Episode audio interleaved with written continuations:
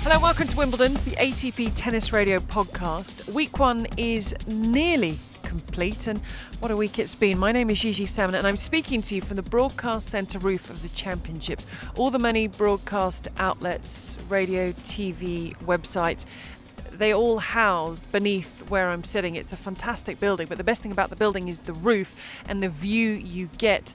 Ahead of me, if I look straight ahead, it's court 18, the famous Isner Mahut match. If I look straight ahead, there's just a number of the courts that ground passers get access to. To my left is court one, where Nick Kyrgios is taking on Kei Nishikori. It's 20 past 8 at night. They're deep into the second set. Nishikori won the first set. And then to my right, I can see centre court where Novak Djokovic, a three time champion, has just defeated and ended British hopes because he's defeated British number one Kyle Edmund and he was seen off by my guest Peter Marcato.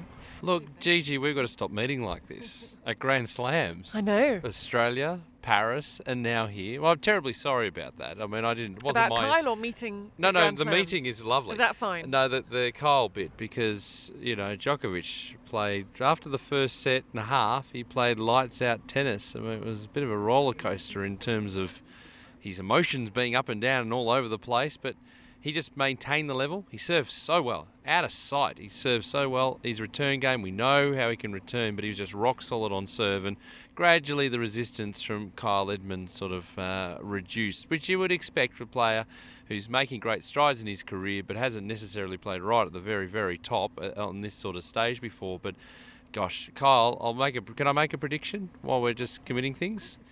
Uh, he go close to the top ten by the end of the year, early next year. I mean, he's would be my pre- 17 My predict. I mean, I'm not really in the world sticking my neck out. I don't feel, but just on what I've seen and the way, uh, you know, the game and the big forehand, he's tightened up the backhand, all that sort of stuff. But it's been more about his temperament that he feels he belongs at this level, and he's getting the matches week in, week out. He'll go through the the, the ATP Masters Series events. He'll be competitive there. You would think US Open. And he's there because he's playing these guys, these top guys, week in, week out. And I think that's for a lot of these players coming through, it's the missing piece of the puzzle because you can come through and you can play at 250 or 500 level and not necessarily quite get to the, the top names, the top five, top 10.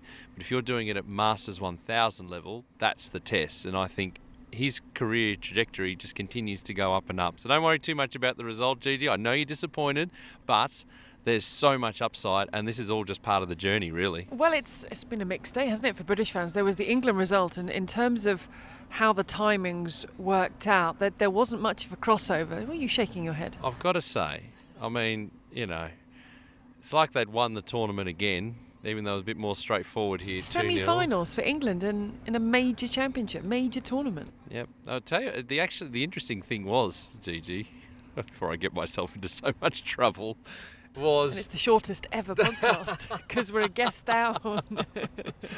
that it was actually the, the interesting thing is going to be the effect that it actually has on the championships. And it had an effect today. It was quite eerie around here because the focus wasn't so much on the tennis. I mean it was when you were in the centre court number one court all that sort of thing.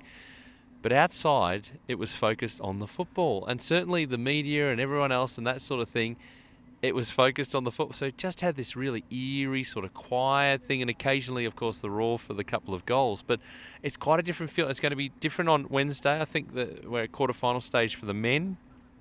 So whether that's going to have an effect because England actually play at night, so it's not going to have too much of a knock-on effect. But of course, if they make the final, oh boy, well, Wimbledon have said, haven't they?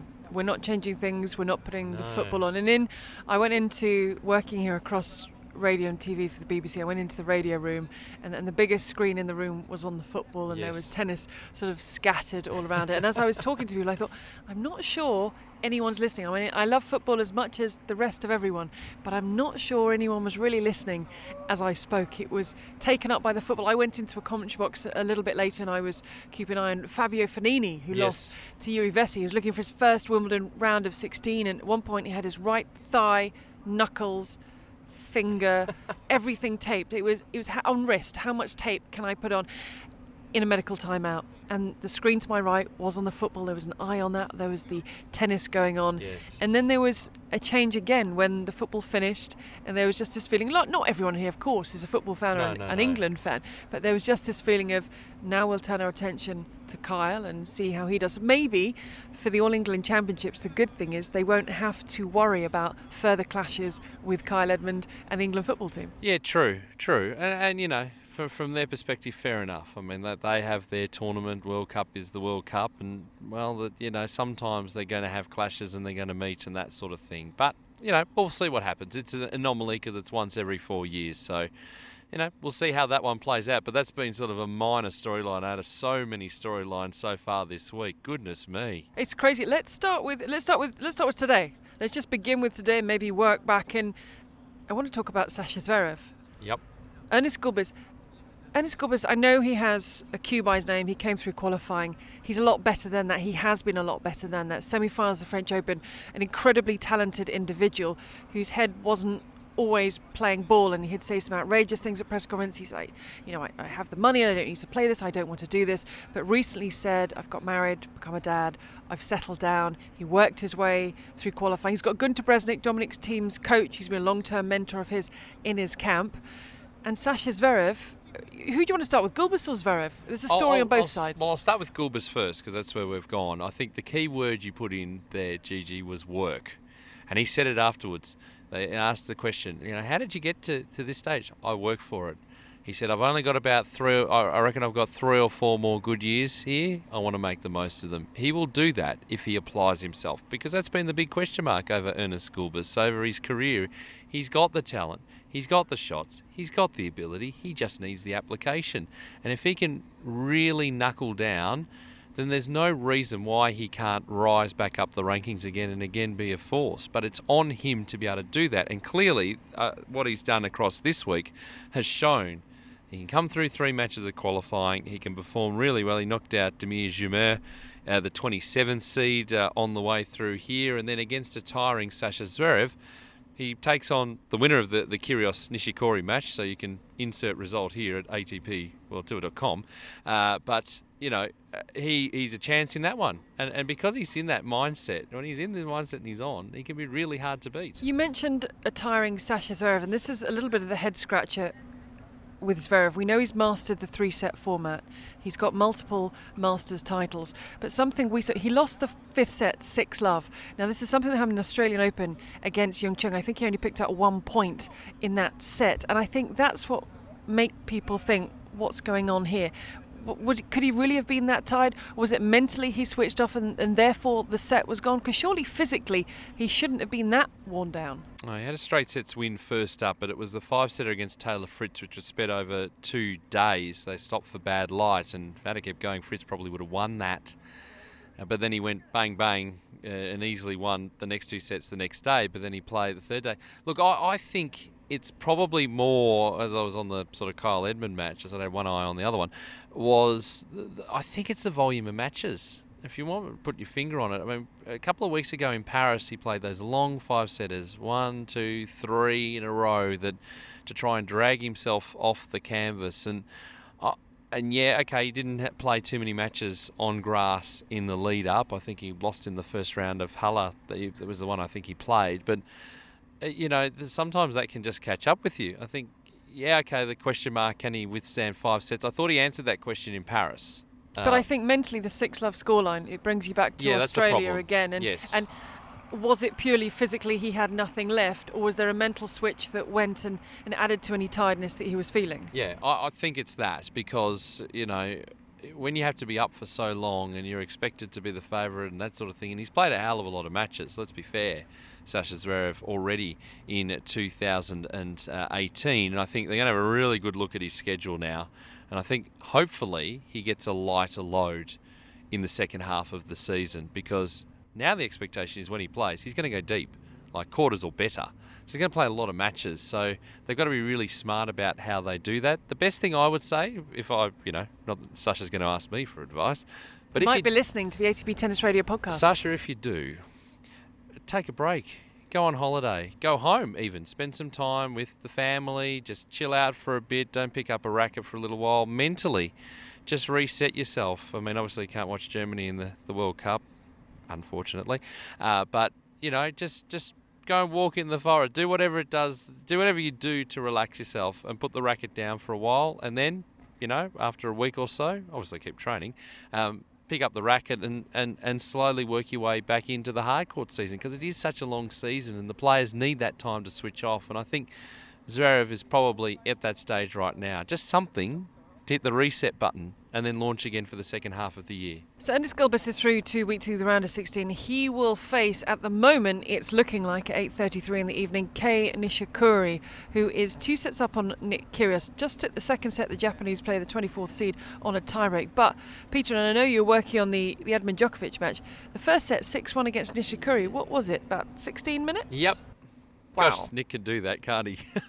I mean, he plays It's quick. not, it's not a skill. It's not a party trick. It's just something that happens. And uh, Nishikori has gotten a hold of him too, a couple of times, I think, in the head-to-head. So he's two sets up. The, the question mark, of course, is will they finish? So if Nick, well, if we keep going at this oh speed. no, no, if Nick, if Nick wraps it up, then you know he's fine. Not a problem. He's going to wrap it up. But if it goes to four, maybe five, hmm, we'll see how that goes. Kyrgios has the ability to switch it around. It's whether he wants to, I suppose. There has been a debate that started this week, and the question was raised by former Wimbledon champion Marion Bartoli, and it was put to her about Nick Kyrgios, about winning a Grand Slam, and she was very adamant. She said, "No, I don't think he will." And for her, it's not the ability; it's it's what's up here, it's what's in the head.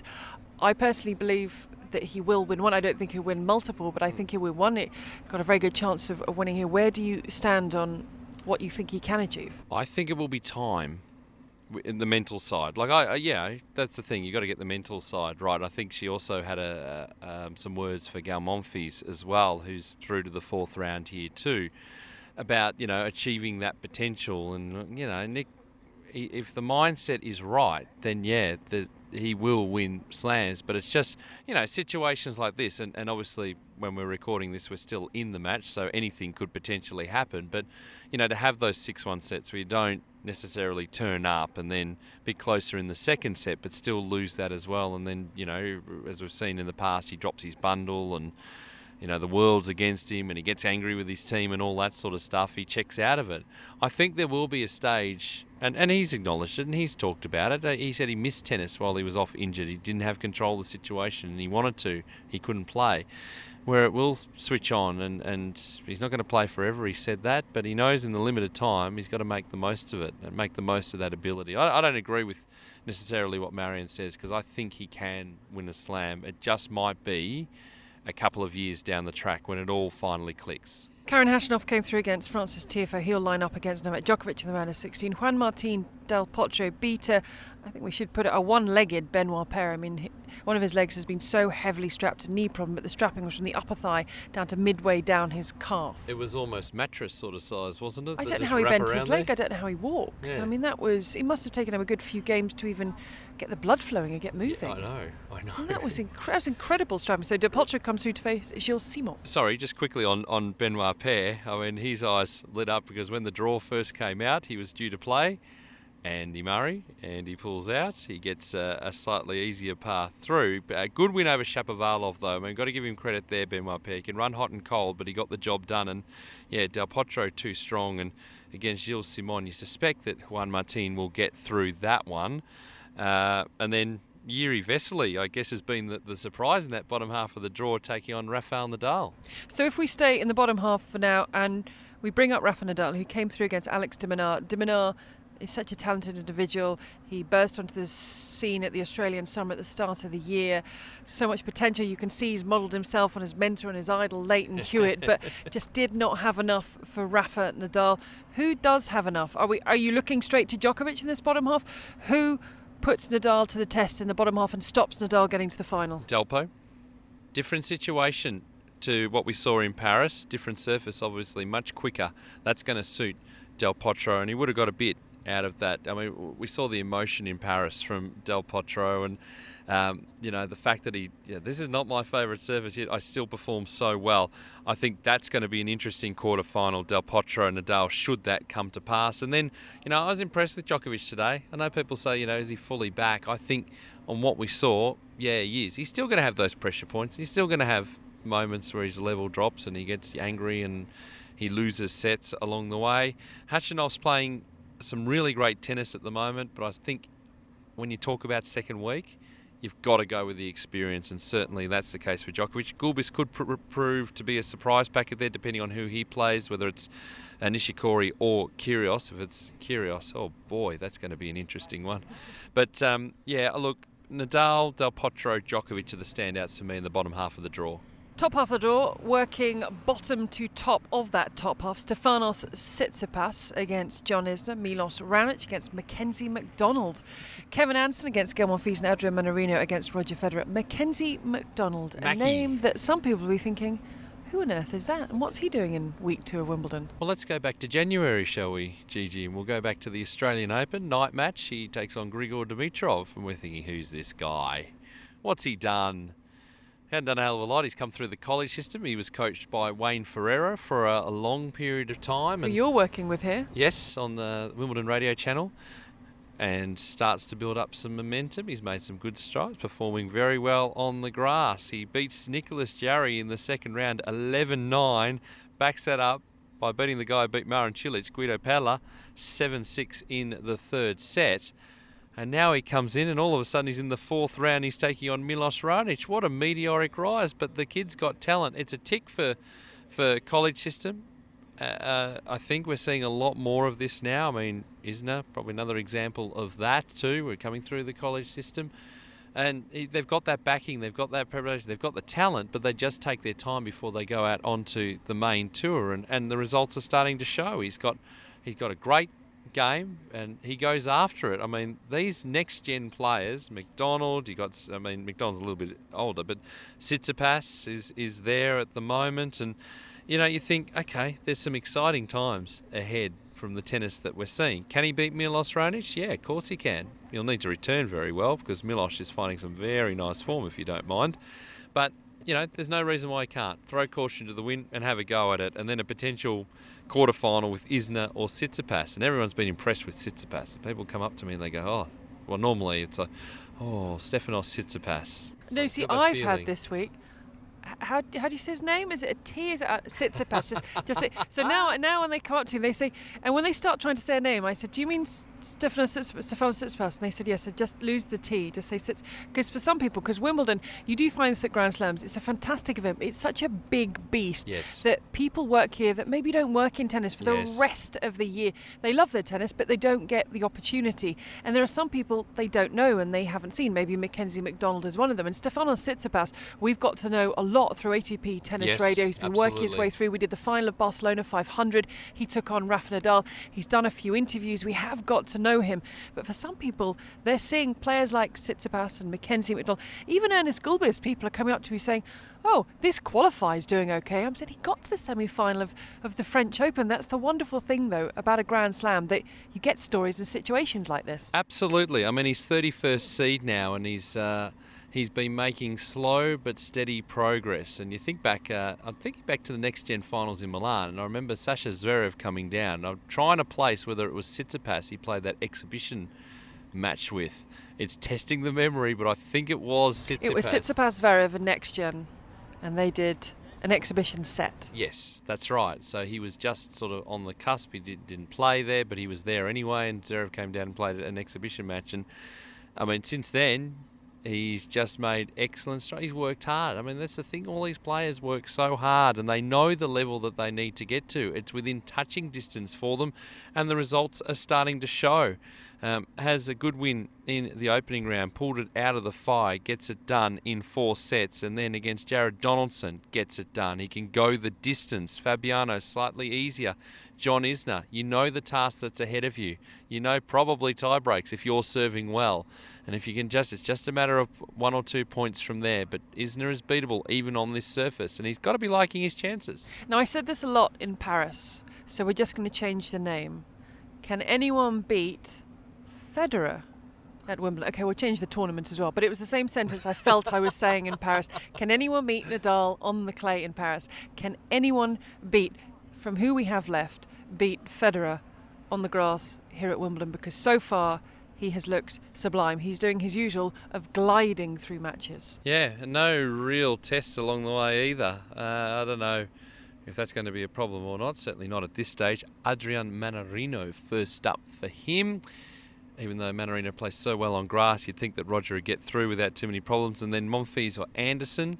Anderson, big time player now in terms of second week of a slam, maybe push Federer, maybe a few tie breaks along the way can't really see it happening. And then McDonald's, Raonic, Isner, Tsitsipas, probably Raonic or Isner, but I think you know there's just that moment where he can get sneak a break of serve and then it all changes. That's the thing. Like Rafa on court, Philippe Chatrier, Roger on centre. You're playing the reputation as well. I can't see it from the top half of the draw. I can see him being pushed, maybe dropping a set along the way, but it's I reckon it's either Djokovic, Del Potro, and Nadal. I reckon it's those folks in the second, the bottom half of the draw to be able to get over the line. And if it turns out to be Roger Federer against Rafa Nadal, a lot of people have been talking because it's the 10-year anniversary of the 2008 final.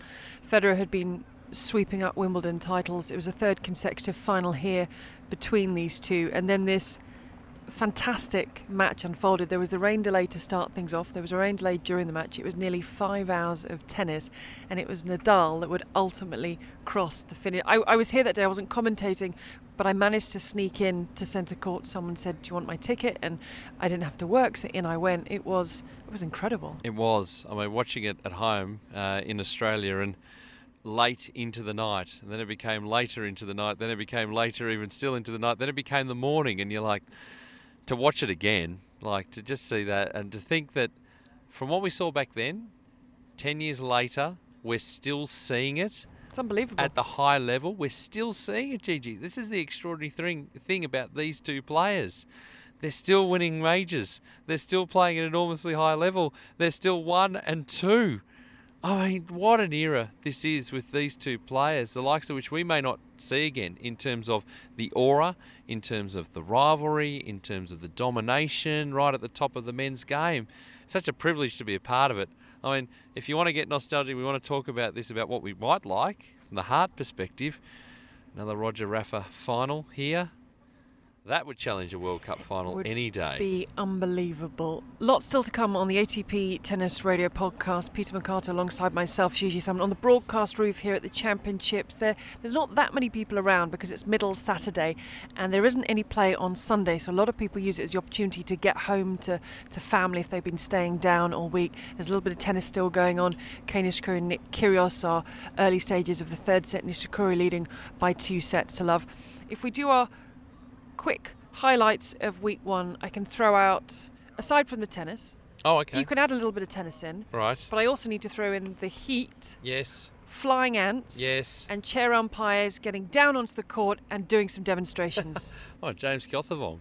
Yeah, they say, you know, if you're a player and you don't really feel you can make it, just jump in the umpire's chair nice little serving demonstration with Nick Kyrgios the other day. Show him the foot fault and what he should and shouldn't do. The heat. I mean, beautiful spring weather here in London. It certainly has been uh, from spring. It's just too hot. Okay. Did you get attacked by the flying? I missed the flying ants. I was no. in a commentary box, and everyone was talking about flying ants, and I thought we'd been invaded. And I left the commentary box, and I was like, No, it was only on certain courts where it happened, and I was in the commentary box, so I didn't see it either. So, um, yeah, we've had that. We've had the heat. We've had the stars coming in. They've been in the, the royal box. It's been such a whirlwind the first week of a slam. There's so many things going on. There's so many things that you you miss along the way as well. You throw the football in as another sort of sideliner as well, and the players are all being asked about it and all that sort of thing. And the good part about Wimbledon is, as we're recording on a Saturday, the middle Saturday, the Sunday, we can take a the breath. weather has been good, so there is no need to bring Sunday into action. That's the day to get your washing done, to reacquaint yourself with family if they live close by, saying, Yes, I'm your daughter or wife or sister or mother, and do a bit of shopping. Just be sort of normal for, for a handful. Have you got any plans for Sunday? I do. We have there's an annual media tournament uh, which is played in the morning at Wimbledon Park, not too far from here, which I play in every year. So good chance to get the racket out and have a hit. And then uh, I think I'm going to, in the afternoon, uh, go out and visit of the Lord's Cricket Ground to get a tour there because I haven't been out there and done that. I like to try and do something that I haven't done in London before, and that's one of the things that was on the list. And maybe try and do a bit of shopping, get into into town as well, and then wander back sort of to the Wimbledon area where I'm staying, and nice uh, early dinner, and then back to the accommodations and just a chance just to chill out and reset and refocus. We've got Sacred Sunday, which goes into Manic Monday. It's the best day of tennis for the year for mine because we've got all around of 16 matches on the same day. And doesn't matter where you look, you've got quality everywhere. And I'm going to get a final few predictions on those. But just to remind you, you're listening to ATP Tennis, the ATP Tennis Radio podcast, but we are starting to release exclusive interviews on our ATP Tennis Radio Twitter account. It's throughout the tournament. We've archived them. They're really relevant to what's going on. So please follow our Twitter account on at ATP Tennis Radio. Now, one man very well versed on the grass courts at Wimbledon, where we are today, is doubles legend Mark Woodforde.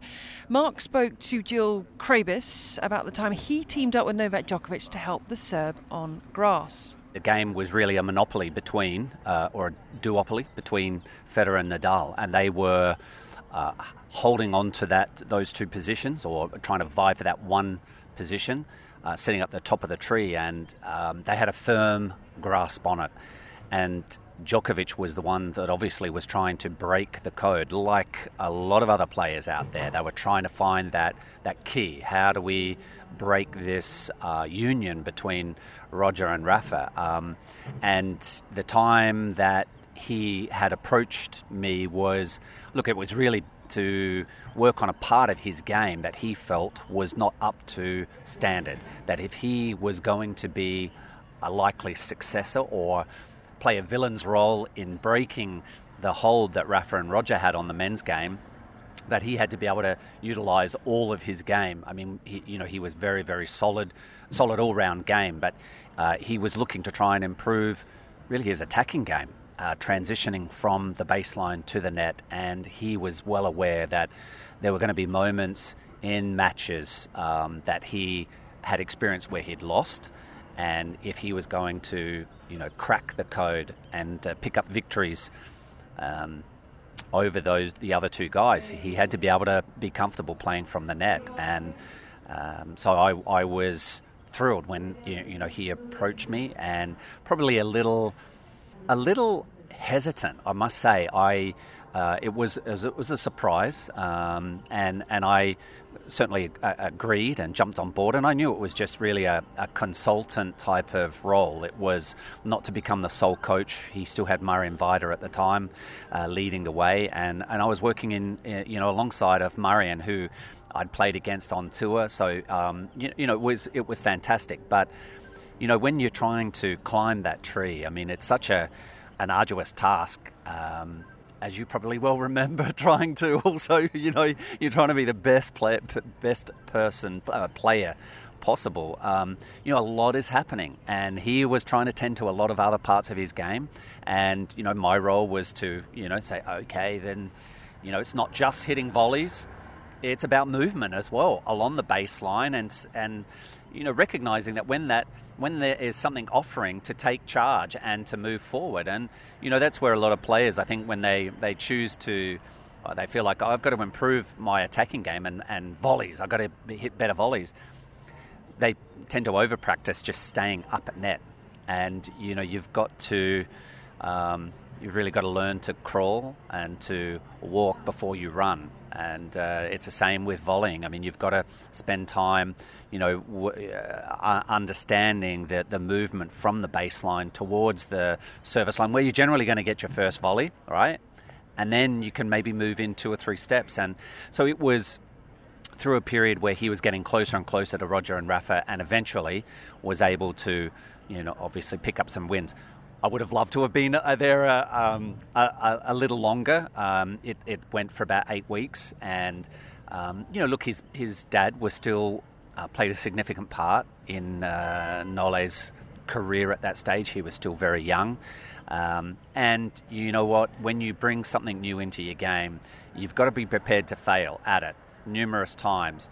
And, and I look back sometimes thinking, well, maybe, maybe I wasn't, you know, strong enough into just reiterating that you, it's, tr- it's um, trial and error. You, have um, it's not going to work perfectly every time, and it's, you, you know, attacking it's not to succeed 100% of the time. It's to build that pressure. Um, but it, look, it was a fun eight weeks, and I was amazed at the guy that he wanted to soak up so much information.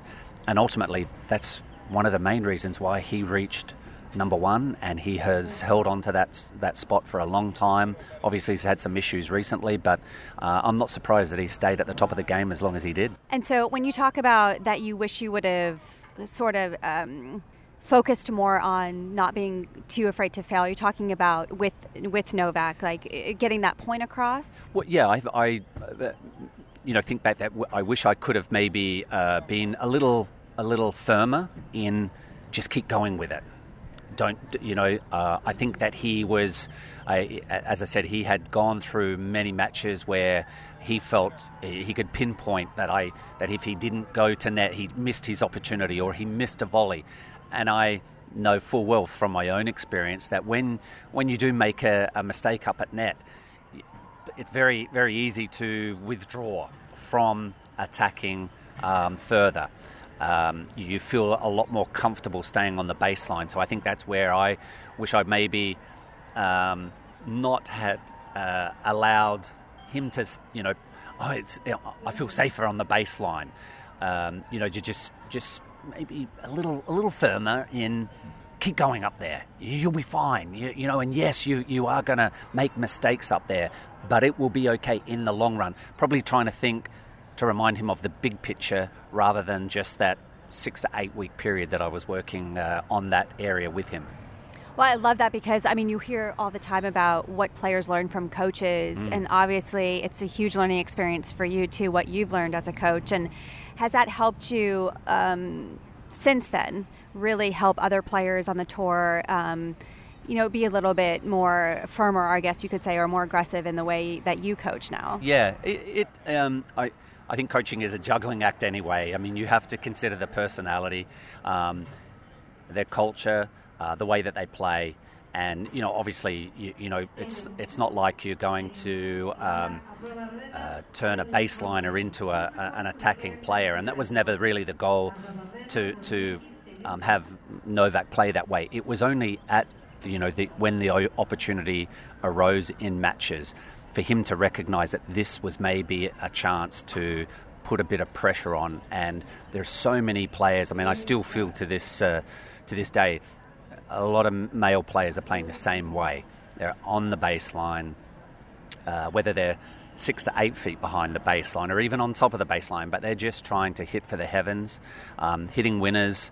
Um, there just doesn't seem to be um, an in between there. And uh, I, so I certainly feel, you know, for, for Novak, obviously, he can stay on the baseline and, and absorb a lot of the pace from other players.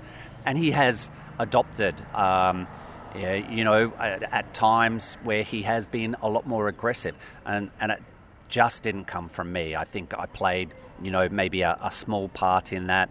I mean, he's worked with several other coaches that, you know, no doubt uh, have uh, impressed upon him that, you know, you when those opportunities arise though to move forward, you can't be af- afraid of it. You have to be able to.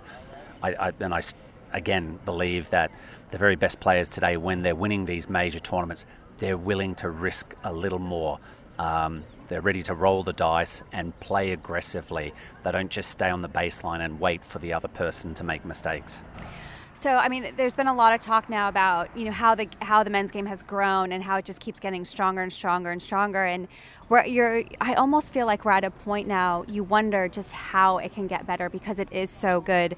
Do you feel like the transition game is the next step or will be the next step for the next generation that will push the game forward? I'd like to think so. I, um, you know, uh, the surfaces that they play on, the conditions, the environment, I think play a, a huge part in uh, the development of players. Um, and I certainly came up in a in an era that there was a bit more variety with the speed of courts, and I think almost we've we've um, tennis has become so vanilla that it's one style, one one way of playing, and I so yes, maybe with um, as as the tour, you know, obviously, you know, keep looking at the ways to make it more fan friendly um, uh, and player friendly as well. That they might you know, uh, adopt different speeds um, of surfaces, and you know, grass. I mean, boy, I I hesitate um, to be, you know, Rafa is a phenomenal champion, um, but I don't know whether he'd win Wimbledon on grass if he had played on real grass. The um, the surface that they play on today is very much like a a hard court. The ball just sits up nicely, um, and I know that there was, you, you know, they were looking at that points were very short back yeah, generations ago, and now they wanted to make it a bit more um, uh, play. There was more volume of play, and but that's allowed someone like a Rafa to, to win a Wimbledon championship. Not taking anything away from the guy. I, mean, I love Rafa to death, but um, I, I, think if they, uh, with different court speeds, would develop different styles. And I think that would actually be more exciting. But the future, yes, I think you'll see, you know, these athletic players, male and female, that are able to play on the baseline uh, for long periods of time, as well as actually, you know, have a big serve and get to net uh, and play some volleys. It's interesting you brought up Rafa too at Wimbledon, and I, I love Rafa too. But I think there was an interesting. We're not Rafa knockers. No, we no. love Rafa. but there was um, an interesting stat. I can't remember the exact number, but it was something like the year he won compared to three years before. The ball had bounced like nine inches higher or something. I mean, I don't know the exact number, but mean, that just goes to, goes to your point. Like there the ball is bouncing a little bit higher; it's not staying as low, and it suited the, that condition in that year suited him quite well. And, and I think even there's a, um, a stat uh, again at Wimbledon that maybe from the first time that Roger Federer had won Wimbledon, uh, the amount of times that he served and volleyed or even got to net compared to the other years that he has won um, the the event as well, and it's just regressed as far as serve volleys and, and venturing to net, which I think is, you know, some could say, well, uh, you know, he still won the event. Um, yes, and you can only beat who's up the other end. You play the tactics that are necessary. Um, but I find it also interesting that maybe some players, other players, his opponents, aren't willing to actually take on a different game in order to force him uh, into making quick choices. Um, that if he's staying back, well, then I'll move forward. Um, I think sometimes tennis is, is like a chess game, and uh, you know it's not it's not trying to. Um, I think there are too many players, almost like a sheep. They just follow what the leader does, and the leaders of the game at the moment, and that's why they're still dominant are there other youngsters or juniors coming up transitioning to the pros that you feel like have a game style that can suit all these surfaces or that can you know push these guys to the next level or be the next four or five i guess you could say? Well probably if i if i started my within my own of course. uh, country australia. you know australia. So uh, you know at the moment we've got nick kyrgios and, and i know that nick is not 17 years of age but he's still young uh, youth on his side. Nick uh, Kyrgios and Thanasi Kokkinakis, I think, are you know two from Australia that. Um, uh, you know, Kokkinakis has experienced some injuries along the way, so that's held him back.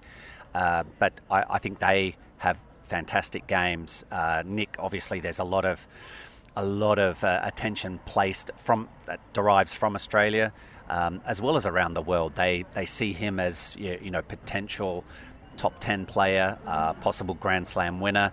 Um, a lot's going to depend on how physically he his body holds up. Um, but I, I, think exciting prospects there. And, and, you know, again in Australia, we still have another three three other guys that are actually coming up and uh, what Tennis Australia will, will, focus on in the next few seasons. One is Alex de Minaur, who, um, so he's got a brilliant future. And heck, his, his mentor, teacher, I mean, there's not too shabby, is it, to have Lleyton Hewitt, um, you, you, know, guiding you. Uh, so, look, he, he's going to do fantastically well um, this year. Um, but the, the, other two guys are a 17 year old who won the French Open last year, the juniors, Alex Popyrin, He is. uh, basing himself in Europe and uh, he's building his game. Um, uh, and physically, he's starting to grow. He's, he's got a lot of height, a very different build to Alex de Minaur. And then we've got it there's another young guy who, unfortunately, is has been out for the last three or four months. Um, his name's Akira Santillan, and he is just ready to come back and, and start playing. But there's a lot of hype around his game, and you know that's I think what a country is is hoping for to have that next generation coming up. Thank you so much. I've taken a lot of your time, and I appreciate the time that you've given. But it's been a pleasure. Thank you. And hopefully, we'll talk to you. Hopefully, we get to do soon. it again. I hope so. I, I know. Yeah. Thank you very much. Thanks. Cheers. Now, Mark Woodforde also joined ATP Tennis Radio regulars Richard Connelly and Miles Maclagan to chat with another former star from the Southern Hemisphere. With me are Miles Maclagan, who you know plenty about, Andy Murray's former coach, and Chris Lewis, too, the 1983 Wimbledon men's singles runner up. Chris, it's great to have you with us on ATP Tennis Radio. How are you? Very well, thank you, Richard. It's great to be here. You've been on one of the grandest stages of them all. Uh, coming from New Zealand and growing up with Wimbledon as a dream, I would have to say that that, that stage is unequaled.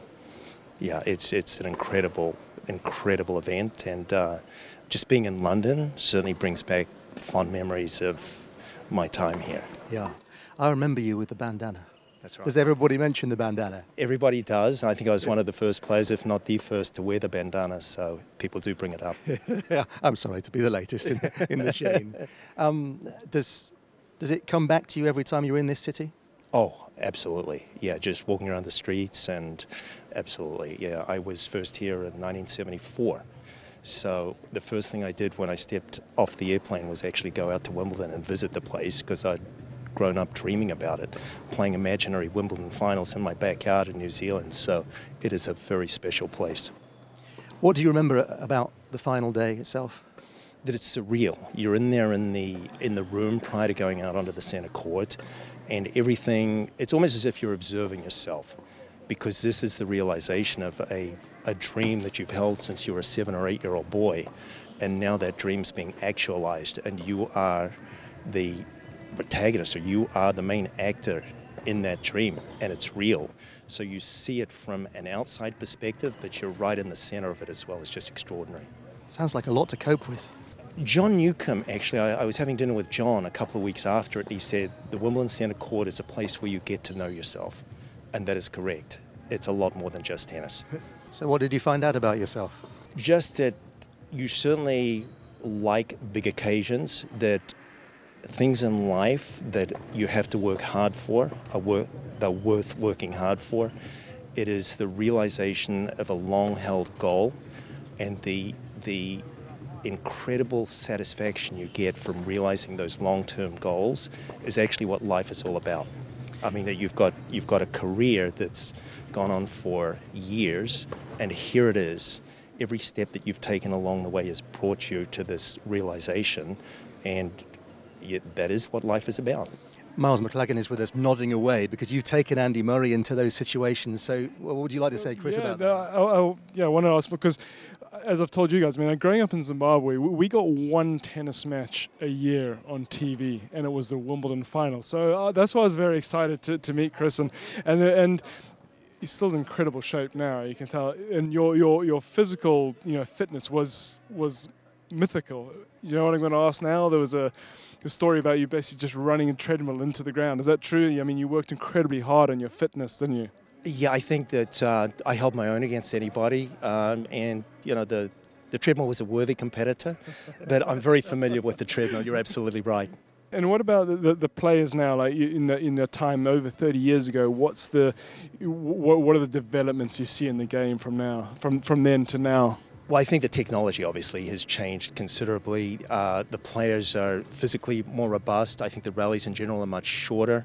Uh, there's less point construction and there's more power involved. But you know, essentially, mentally, it demands the same attributes. You need to be incredibly mentally tough to get to top of what is, together with golf, the top individual sport on the planet. So uh, that part of it hasn't changed. If you take somebody like Connors or John McEnroe or Lendl and you look at their mental attributes and you compare them with the extraordinary mental uh, force or power of the Federers and the Nadals, I think you find parallels there. So in that respect, it's the same. Physically, it is different. And speaking of Grace, we've just been joined by, by Mark Woodforde. Um, you must the, the game in some ways some of the, the critique has, has got a little one dimensional with your game you're sometimes itching to think well, this is how I get in and play you know play against this play you know chip it around your serve and volley Certainly, I think it was more multidimensional because I think the technology imposed that on you. You couldn't hit the ball as hard. Um, I'd be interested to hear Mark's views on that because as a is one of the best doubles players in tennis history, looking at doubles today, it's considerably different from the way Mark played and the success he had. I'd actually love to hear Mark's perspective on that very question. Well, it's, it's different. I mean, the game has just evolved, and we were doing a match earlier today talking about the big pressure points where probably from my time, your time, Miles' time as well, you might have thrown in a, a three quarter kick serve and quickly close the net down and, and play from there. These days, it's they just roll the dice and just thunder down a big first serve, hoping to um, win with that one one serve. And uh, the, maybe the returning team just try and rip the return. Um, doesn't, doesn't seem to be a whole lot of thought process into it uh, somehow. Well, I, you know, that's your yeah, yeah. I, I, have to agree. As I said, it was more multidimensional, both on the, the singles court, yeah. the finesse, and the, the point construction. Um, but it wins, so you can't argue against it. Chris, forgive me. We are kind of introducing you, I think, to some degree, to a, a new generation of tennis fans as well, who may know about your singles record. But how much doubles did you play? What was your success like? I played extensively on the in doubles as everybody did in my era. All the top singles players, McEnroe and Lendl, and, and pretty much played in doubles as well. Unlike today, where you've got more of a, a double specialist approach. Uh, so the generations are very different. Do you think it, it's it's possible still for the top singles guys and, and would be beneficial for them to get out there and, and play the both. We were having a little bit of this conversation with Mark earlier. I don't want to take the, put the words in your mouth, but you feel it's, it's possible, don't you? Yes. And it would be advisable for some of the, the leading singles guys to get out there and do both? Well, I think it's obviously possible they could do it, but they choose not to because uh, people act in their self interest they don't play doubles because they think it's in their self interest not to.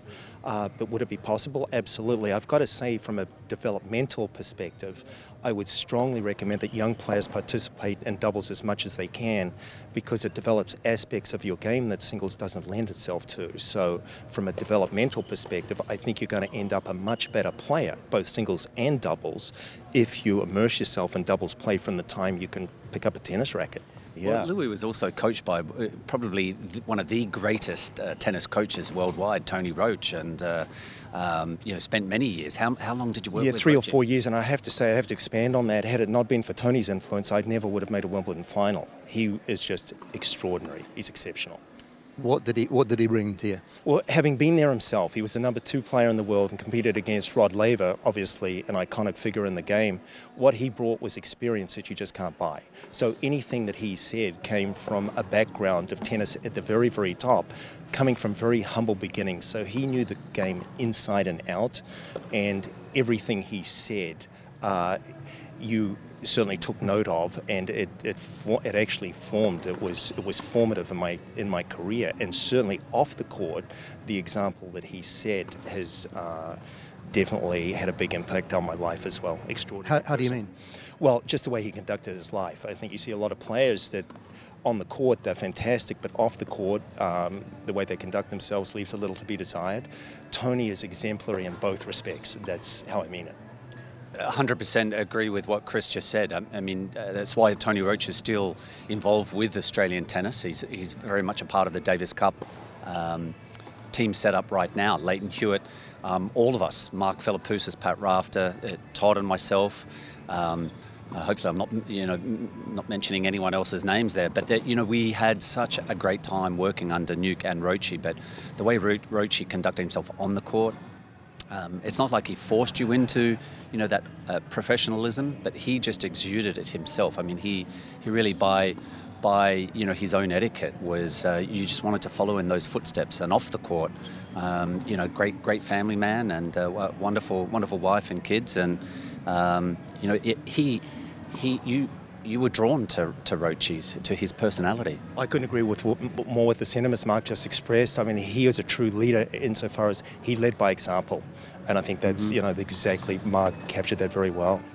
Do you recall what he said to you before that Wimbledon final, given that, that chunk of the conversation we had earlier about how you were almost seeing yourself from above? It was such a huge experience. Well, well certainly. I mean, McEnroe was the opponent. The strategic advice was to try and get it low to John to make him volley up. But with John's serve, I wasn't able to, to follow the uh, advice, the strategic advice. John was just too good. But that specifically was the theme of the strategic approach that he wanted me to take. About the occasion, do you remember what he said? I'd already played on the centre court, so I'd experienced it, and we'd spoken about that previously. But what Tony also was very aware of is he didn't want to make what was a momentous occasion even more momentous, so he would be doing everything he could to take the pressure off. I mean, there were hundreds of millions of people watching that match, and the last thing you want is to be, you know, speaking about that uh, prior to walking on. So he was a master at actually minimising pressure, and you know, he would make as Harry Hopman was with whom I also had a major involvement. So he came from the, the Hopman School as well. But it's difficult to try and tell somebody it's just another match. That's true. I mean, yeah, yeah, that's true. But at the same time, he had been there himself in a Wimbledon final. He'd played Grand Slam finals. So all the conversation you're having it with someone who'd been there. So it, it, familiarity is a good thing. So you, you almost felt as though, you know, you, the way he expressed it was you'd already been there, and, and you would have just a, a conversational approach to it. Yeah. Sounds like you trusted every word he said implicitly, and that must be a lovely place to be in. Not implicitly, explicitly as well. I mean, yeah, it, he was. Yeah, everything that he said was you spot were, on. You were the fool if you didn't, you know, absolutely follow it. Yeah. That was Chris Lewis, gentleman's runner up at Wimbledon, and our thanks also to Richard Connolly, Mark Woodforde, and Miles Maclagan. Finally, Chris Bowers went to meet another familiar voice to ATP Tennis Radio to focus on the doubles game. The standard of doubles is getting higher and higher, and as established teams rediscover form and new pairs break onto the scene, there's a constant shake-up at the top. Colin Fleming, the retired British doubles specialist, takes us through the teams to watch in the ATP's doubles race to London, starting with Team Lopez, Feliciano, and Marc. Feli Lopez a huge lefty serve, and we, we know from his career in singles and doubles. And Marc Lopez, I just love watching the guy play. He's got a big forehand, a lot of spin on it, and the way he's able to apply what he's got to unlock opponents is really great to watch. Jamie Murray and Bruno Soares. Great to see them up there in the race. They're obviously two very good players and they've had a few near misses. Let's not forget doubles comes down to such fine margins. I'm sure they'll figure a few things out and push on now for the rest of the year and move towards the World Tour finals. Lukasz Kubot and Marcelo Melo. What a year they had last year. Really dominant number one team on the tour. Lukasz Kubot, he takes big cuts at the ball, especially on returns if he's not quite feeling it, maybe that goes off, or maybe that the energy in the team isn't quite where it was last year. But they seem to be working hard, and like I say, getting closer and closer to getting back to that high level they were playing. Pierre Hugues and Nicolas Mahut. They're a top team. They'll be very dangerous if, they, if they're on their game. When they get hot, good things happen, and the French Open was proof of that. So emotional for them to win at home. Great scenes with Mahut's son running on the court, and that's something they'll never forget. And they'll push on now to be the teams to beat at Wimbledon. Nikola Mektic and Alexander Peya. A relatively new team, Mektic and Peya two great guys, and Mektic's a bit younger and, and, bursting onto the scene. But it's great to see Alex uh, having a real resurgence. Really, really good partnership with Bruno Soares. Great to see him doing well again, and they're an exciting team. They've got a lot of energy about them to win a Masters Series, you've got to be a really, really good team playing top tennis, so they'll go on to have a strong year. Juan Sebastian Cabal and Robert Farah. Really happy for those guys. You know, I know them really well, and they've stuck together. They've had a, quite a few near misses, but this feels like it's going to be their year where they take that step. They're sitting at three in the race, you know, really strong position. I love it when teams stay together through the hard times and try and figure things out and, and push on for more success. Bob and Mike Bryan. The Bryans, it's incredible in tennis. Great to see them competing for that number one spot. How much would they love to get that back? They could go on and who knows, clinch that one number one year end spot again. That would just be an incredible achievement. Oliver Marach and Mate Pavic. They're sitting at number one in the race. What a start to the year they had. Undefeated to the end of the Aussie Open three titles in January. Uh, you know, not many teams have done that. Pavic, a very big server, very good at the net now with his with his positioning that's developed over the last couple of years and, and effective. And then Ollie Marach, he's so experienced, huge forehand from the back of the court, which he utilises sometimes to stay back. That brings a lot of variety to the play. And then very effective up at the net, gets close to the net, little short volleys, and uh, you know that's why they're, they're sitting number one. They've got huge assets. Peter Marcato is still with me. Nice piece with Chris and Colin. They're looking at current top eight doubles teams. Outside courts on week two, they're packed full of doubles action. They were packed full today. The juniors have come into it. Doubles, mixed doubles, you only see mix at Grand Slams. It's such a great opportunity if you've got a ground pass or maybe you've been in one of the show courts to come out and just get up close to doubles and how they play. Absolutely, and and the courts are here to be able to do that because there's very limited seating, so you're getting you right on top of the action doubles, mixed doubles around, and the juniors too, to see the juniors who are coming through, the junior boys, the junior girls. It, it's such a wonderful atmosphere. The wheelchair events get underway. So we're seeing at the slams that it's more than just the, the singles events, and the doubles starts to really crank up. And we know best of five sets here at uh, Wimbledon. It's the anomaly on the tour and the majors. So it always throws up some interesting results predictions for let's say prediction for week two who's going to be lifting this trophy? I still like Roger. I still think Roger's going to. He hasn't given me a reason not to over the past week. And yeah, we'll get tougher the matches, but this is what he prepares for. I mean, all the skipping of the clay court season comes into this. Preparation was good again. I mean, he's just ticking all the boxes, so it's very hard to pick against him. You'd like to see Del Potro go deep again, Nadal as well whichever way you look at it, there's going to be some interesting storylines uh, along the way over the next seven or so days. I'm going to say Novak Djokovic to win the title because, as part of our time capsule that we put together in Melbourne, you and I, you had the time capsule. We put everybody's answers into a raft of questions. One of them was who'll win the Grand Slams. I picked Novak Djokovic. Was not feeling confident a while back. I'm feeling a little bit you more confident. Well, I. I'm going to stick with Novak. I think the fires are burning. Good. So I will stick with Novak Djokovic. I want to wish you the best of luck in your media tennis tournament. Oh, thank you. Yes, I've got. You nearly forgot what it was, and you were thinking, "What's she talking about?" I wanted best in your media, and you sort of stopped. It's like, okay, thanks. It's like just in general, but that's okay. And what's Nick Kyrgios doing? We'll on serve, it. say four it's three. Coming on, up to nine o'clock in the evening. Yeah, four three on serve. Nishikori in the third set. He's two sets up, so anything could happen. But obviously, the ATP website will have all of that information. You enjoy your day off too, Gigi. You've been working hard, radio and TV, double duty for you here.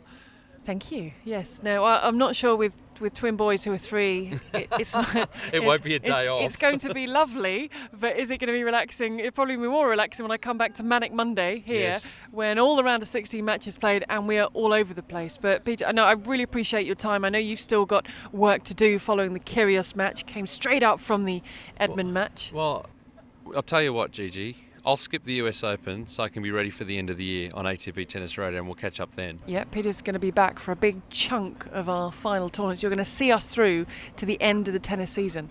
I look forward to it. Pete, It's been an absolute pleasure. Don't forget ATP Tennis Radio. We are a 24 7 channel. This is the ATP Tennis Radio podcast, one of those each week. But ATP Tennis Radio, just tune in. If there's not a tournament, a Masters, or a 500 final taking place, then you can listen to features. There are some really great interviews on there. As Pete said, for results, go to atpworldtour.com. And as I mentioned a while earlier on our Twitter feed at ATP Tennis Radio, we're also playing out now exclusive archived interviews. We've spoken to some fantastic people since we've been ATP Tennis Radio, which is just over a year now. We're going to be playing some of those interviews out. You can get daily news reports from Chris Bowers throughout the week, available on the channel, and you can also make them part of your daily news briefing on the Amazon Echo. And if you like what you've listened to, then please feel free to review us from where you download your podcast. This has been the ATP Tennis Radio podcast. It will be again in a week's time. Gigi Salmon and Peter Marcato, thank you very much for your time.